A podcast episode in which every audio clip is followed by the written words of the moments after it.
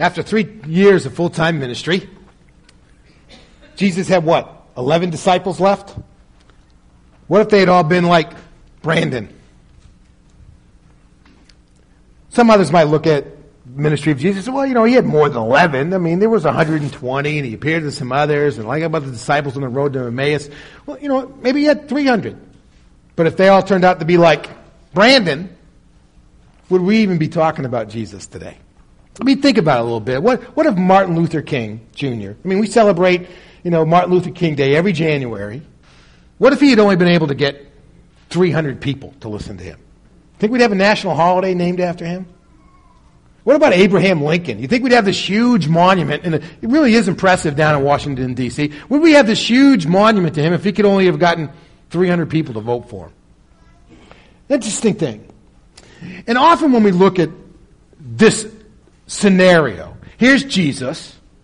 He's supposed to be and is the sacrifice for all of sin of for all of humanity for all time. He's the only way to the Father. I am the way, the truth, and the life. No one comes to the Father but by me. He's the open door of the gospel. And and he dies at the age of 33 with 11 disciples a ragtag group of other followers that may go as high as maybe 300, maybe 120. We don't know exactly. And, and yet, our, our sense is, is that, well, he, he's, he chose so well.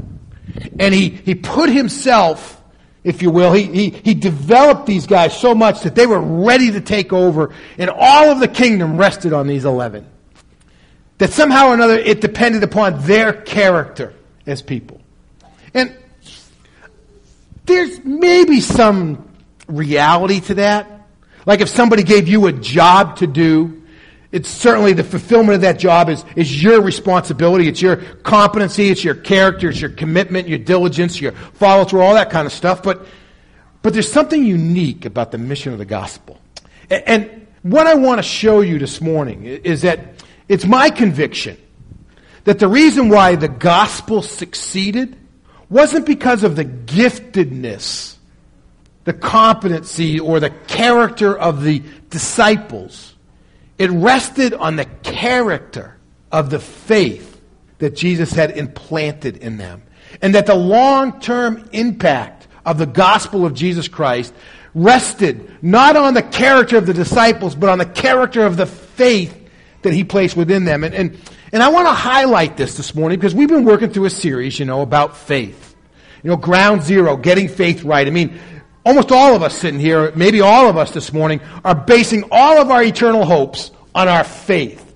And so we've been looking at what really is faith and how can we tell if we have biblical faith. And, and today I want to look at the character of faith. I mean, we've looked at the nature of faith, the importance of faith, the archetypes of faith, the archetypes of faith. We've looked at, you know, the, the, the how, how it is that the size of our faith matters and those kinds of things. And, and, and this morning I want to perhaps wrap up. I'm not sure I'm done yet with this series, but this morning I want to talk about the character of faith. And, and I want to tell you up front if you're like me, you're going to find part of this message convicting.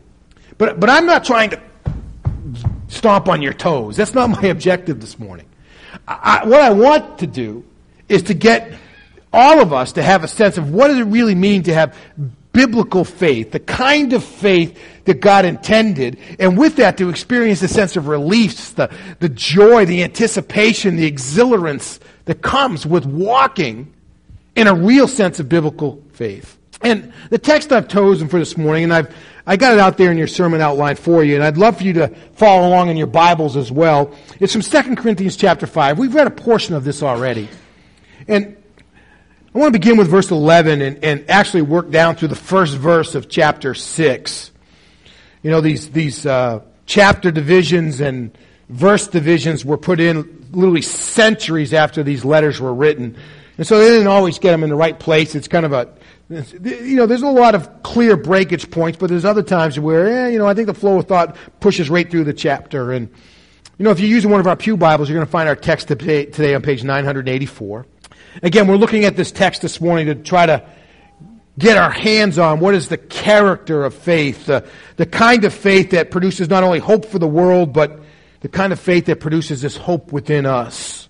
And again, just, just a little background. This is the second letter that we have between Paul and the Corinthian church. There were probably other letters that went back and forth as far as we can tell. But Paul had a very intimate relationship with this church. He had been their church planter, their first pastor. He developed a real relationship with them. And now after he's left, this other group of teachers have come in and they've, they've really presented themselves as being superior to Paul. So they're chopping him down in order to build himself up. And as they're chopping down Paul, they're also chopping down the credibility of Paul's teaching. And the church is starting to veer off course and go off into a lot of things that are truly spiritually destructive. And so Paul is writing with all the urgency that he can muster. And so we read, pick up in that spirit with verse 11 of chapter 5. It says, Knowing then the fear of the Lord, we persuade people. We are completely open before God. In other words, he's saying God knows exactly our hearts, exactly what we're doing. He knows we're right sincere. It says, and I hope we are completely open to your consciences as well. He's saying, like, replay the tape. Who were we when we were with you? And does it align up with what we taught? It says, we are not commending ourselves to you again, but we're giving you an opportunity to be proud of us. We're giving you a reason to choose right over wrong, the truth over falsehood. By giving you an opportunity to be proud of us so that you may have a reply for those who take pride in the outward appearance rather than the heart. For if we're out of our mind, it is for God. And that's what they were being accused of at times. That Paul was zealous, but there wasn't, but his zealousness didn't necessarily communicate truth. And if we have a sound mind, it is for you. For Christ's love compels us. Since we've reached this conclusion, if one died for all, then all died. And he died for all, so that those who should, who live, should no longer live for themselves, but for the one who died for them and was raised. From now on, then, we do not know anyone in a purely human way. Even if we have known Christ in a purely human way, yet now we no longer know him like that. Therefore, if anyone's in Christ, there's a new creation. Old things have passed away, and look, new things have come. Now everything is from God, who reconciled us to himself through Christ and gave us the ministry of reconciliation. That is, in Christ, God was reconciling the world, to him, not counting their trespasses against them, and He's committed to us the message of reconciliation. Therefore, we are ambassadors for Christ, certain that God is appealing through us. We plead on Christ's behalf, be reconciled to God. He made the one who did not know sin to be sin for us, so that we might become the righteousness of God in Him. Working together with Him, we also appeal to you. Don't receive God's grace in vain. What a great prayer for us today, that we would not receive God's grace in vain. Now, one of the reasons why I want to tell you that the future of the gospel wasn't at risk when Jesus left the planet and left it with these 11 disciples and whatever group they could muster. The reason it wasn't at risk is because it didn't depend upon them. It depended on the character of the faith that Jesus had brought into the world and planted within them. And, and, I want to point out just two aspects of that, that character today. But like a typical preacher, I'm going to have a bunch of points under each point. So it's really more like eight points, but I'm going to call it two points, okay? You know, and, and the first of those is that when we look at biblical faith, the kind of faith that Jesus planted in the hearts of the disciples, the kind of faith that he wants to plant in us, at the heart of it, the core character of that faith is that it's a transforming faith. Faith changes stuff. It changes us. You know, what's the statement? You cannot go with God and stay the same. God changes us. Our faith, at its fundamental level, is a transforming faith. Now, what I want you, and, and, and Paul points and says, if anyone's in Christ, he's a new creation. He's a new creature. You're different. The old stuff, it's gone. The new stuff has come. You're changed. You're transformed. Now, I want you to see a couple things about this transformation. And the first thing I want you to see is that transformation is top down. That doesn't mean that I'm talking about it goes from your head to your toes, even though your right foot is usually the last thing to be sanctified. That's the thing that sits on the gas pedal, you know.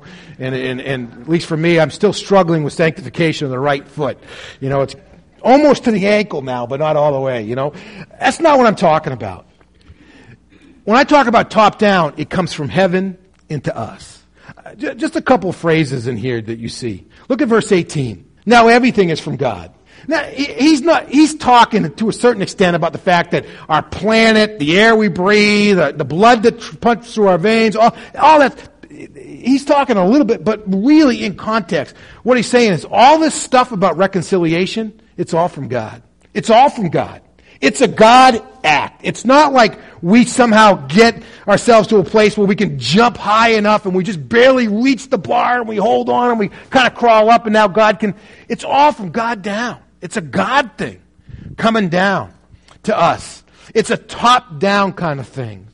Look at verse 21. It said, He made the one who did not know sin to be sin on our behalf. Well, who's doing all that stuff? It's God. It's, it's a top down kind of thing. And here's the point. Because transformation is a God down to us kind of thing. If we're not being transformed, it means that we haven't really connected with God because it's not a, a man made thing up, it's a God thing down. You, you, understand what I'm saying? And, and I think a lot of times, you know, we're, this really strikes me as so often I come across folks and, and you're talking to them about, you know, their, their faith and their, in, in a walk with God and those kinds of things. Well, I go to church and that kind of stuff. And, and, you, and you get down the course and say, well, why, why do you think God should let you into heaven? And their answer is, well, I try to be a good person. That's not biblical faith. Biblical faith is a top down kind of experience. It's what changes us. But not only is it a top down faith, it's also an inside out type of transformation.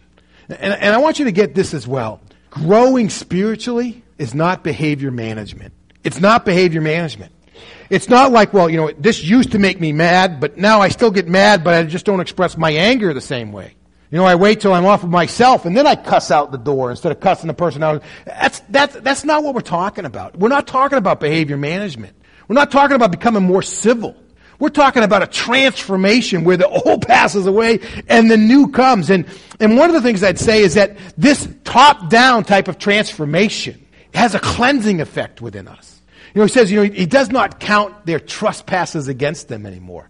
Imagine your life is a big, huge whiteboard, maybe this whole screen, and every single sin that you've ever committed, every category of sin you ever committed, something. It's like God comes with this huge eraser and he just wipes it clean, and then he gets out the spray bottle and he sprays it, and then he wipes it down some more, so not even the old letters can be seen through the, the dust off. I mean, it's wiped perfectly clean. You're, you're, you're, you're, it's brand new. You're cleansed from the inside out. And, you know, the thing that, that strikes me is that I thought, well, if we're really experiencing cleansing from God, what would be a symptom of that? And the thing that jumped into my mind, and I think the Spirit was just really laying on my heart, was that if we are experiencing inner cleansing, the symptom of that is that we're going to we're going to routinely experience victory over sin.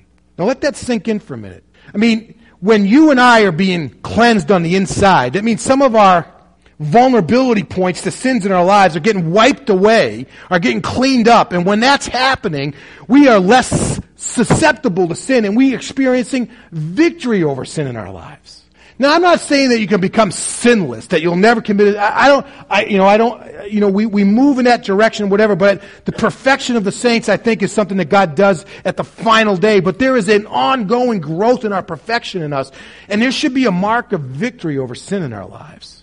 This should be a victory over lying and over lust, over gluttony and over gossip, over materialism and over maliciousness, over pride and over por- pornography, over adultery and over anger, over drunkenness and over doubt, over selfishness and of swearing, and the list just could go on and on and on. There should be a sense of this cleansing should give us a spirit of, of victory over sin in our lives. It should also recalibrate how we, what we value it has this recalibrating impact within us. I mean, this whole statement in here, beginning with verse 16, and it, and it really picks up the tone of the whole passage. You know, he says, we, from now on, we, we do not view anyone in a purely human way.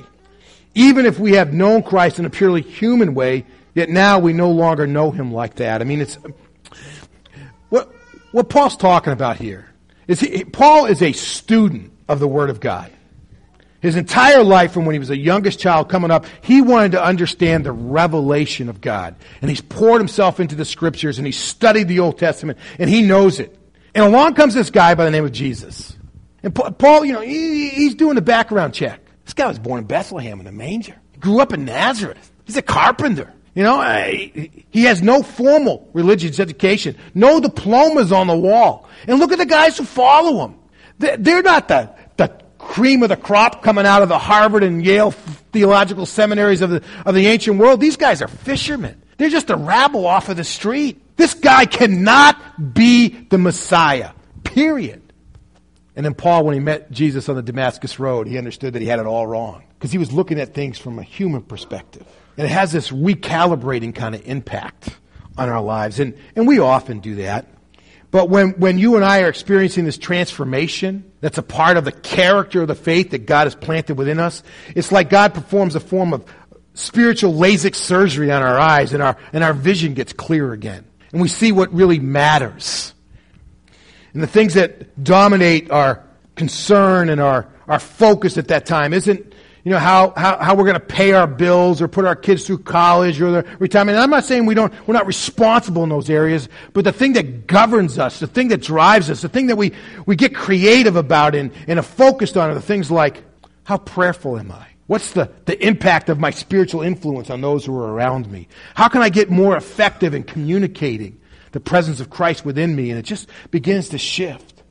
It's a huge change as this transformation takes place within us. And there's a whole lot more we could say about that, but, but I need to move on to the other aspect of the character of faith that I want you to see this morning. And that's it's a confessing character.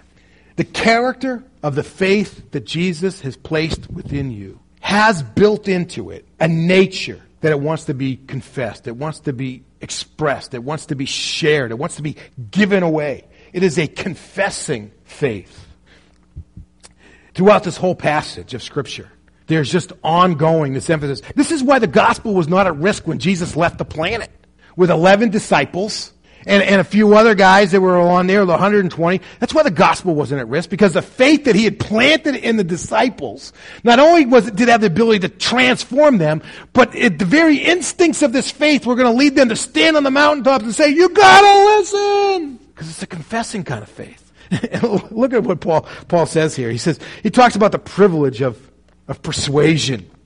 He talks about being, says, you know, verse 11, knowing then the fear of the Lord, we persuade people. And he goes on to talk about the fact that they get to be ambassadors for Christ. You know, we, I don't know. I don't think we value ambassadors the same way. We don't respect them and hold them up the same way they did in the ancient times. I mean, now, you know, with, with, you know, phone contact all over the world and internet access and video conferencing or whatever, you know, the, sometimes the ambassador is just a manager on the ground and all of it's still coming out of Washington representing us all around the world. And maybe that's a good thing, but that wasn't true in the ancient world. When you went as an ambassador to a different nature, nation, everything that they knew about your nation came from you.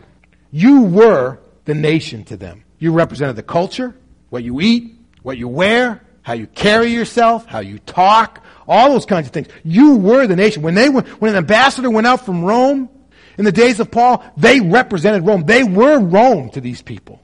And there were two different types of ambassadors that went out from Rome. One was an imperial ambassador. This was in areas like, and we see this in, in Palestine in the days of Jesus. It was a place of conflict, so there was a garrison stationed there. They had a military force. They were occupying the land, if you will. And with that, there was an ambassador and a legate who was there, and he was in charge of everything. And he was directly commissioned by the emperor.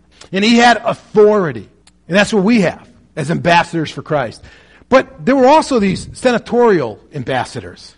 And they had a different role. A lot of times they would follow in after the conquering general. You know, an army would go out from Rome and, and uh, would take, they would take over a nation or a people group or whatever, and, and then the people would want to make peace and they would want to become a part of the Roman Empire. And along would go the Senate ambassadors. And they would represent the Roman Senate and they would work out the peace agreement and set up the new constitution. They basically got to open up the doors of citizenship to the Roman Empire.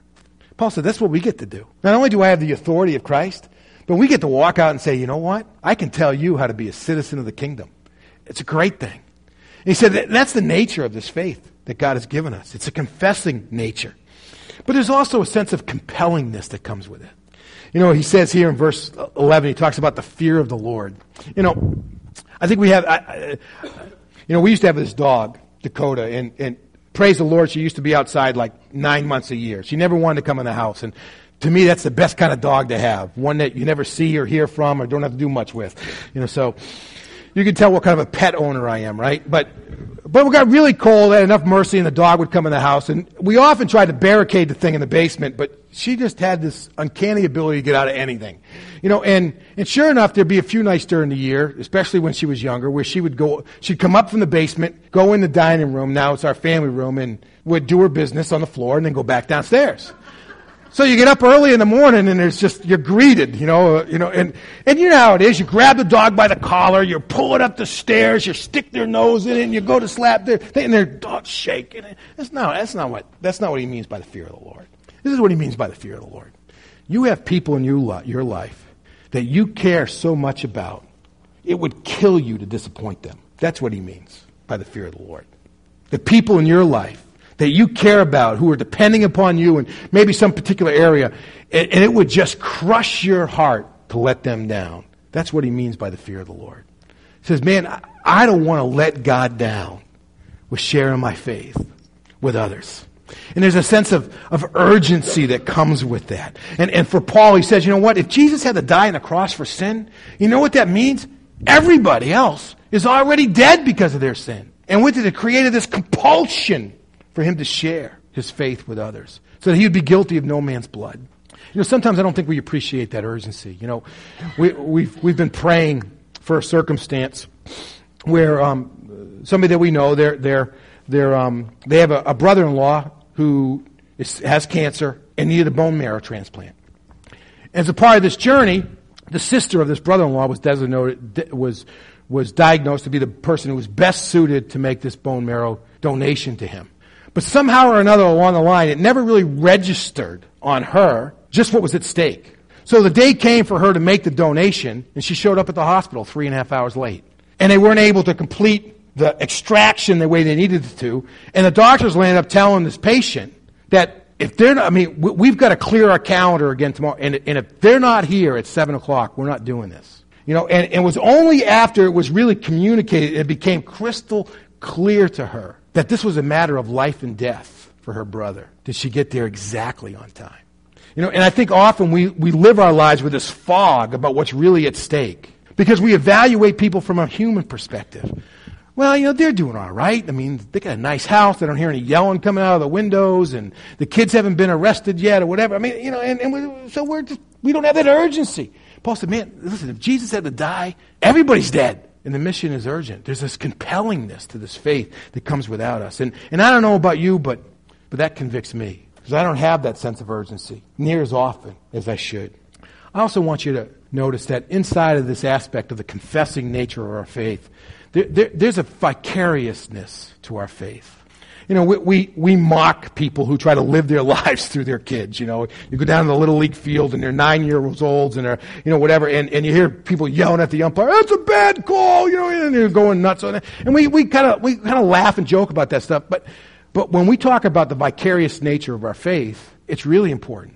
Because he says, you know, Paul talks earlier, he says, you know, those who, who, who are now alive, what do they, they live for Christ. How is it that God's making his plea to the world? Through us. There's a vicariousness to our faith. It's, and, and, and we need to understand that the whole premise of Paul's argument with the Corinthians is that the message and the messenger are connected. The message and the messenger are connected. So we can't just have the, the faith out here and then we just kind of be anything. But we are connected as God living through us as the messengers, and that brings life to the message. And I think often in the American church, one of the reasons why we struggle with, with having a sense of spiritual authority and power and presence in our communities is because we have tried to separate the message and the messenger. And we need to understand the vicarious nature of the faith that God has placed within us. Just a, a, a couple of takeaways as we kind of wrap up this message today. And again, the, the, the whole spirit of this thing isn't, isn't to condemn us or to, or to make us feel bad, but for us to understand that this is the faith that Jesus has planted within us. And He's trying to wiggle that seed of faith around to the place where it's the good soil so it can produce 30, 60, 100 fold. But that starts with having the seed implanted. And, and if you're here this morning and, and you're not convinced that you've been reconciled to God Let me echo the words of Paul coming directly from the heart of God. We plead, we implore with you, be reconciled to God. You know, on the back of your connection cards, those white things we have you fill out every week, there's a place to say, you know, I choose to become a follower of Christ. And if you've never been reconciled to God, if you're not convinced of that this morning, that there's a really this new creation within you that's seeking to work its way out in your life, and you want that to be your experience, I want you to just take that card. You can check it off, and I don't want you to put it in the offering plate. When it, I want you to keep it with me, and you give it to me out in the lobby. Have one guy come by and do that on his way out in, from the first service this morning. If you're not sure that you've been reconciled to God, take that step this morning. It's a powerful thing to do.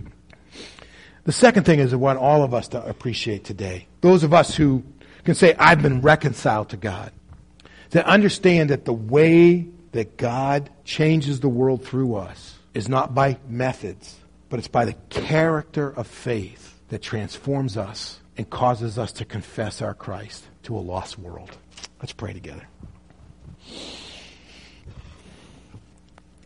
You know, Father, the, the, I don't know why, but in these moments you're bringing a, a song to mind. I don't even remember all the words, but I know it talks about losing our resolve to be different somewhere between the altar and the door.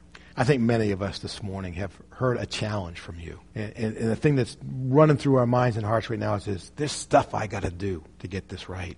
God, don't let that resolve dissolve before real transformation that leads to confession takes place in us. For this we pray in Jesus' name. Amen.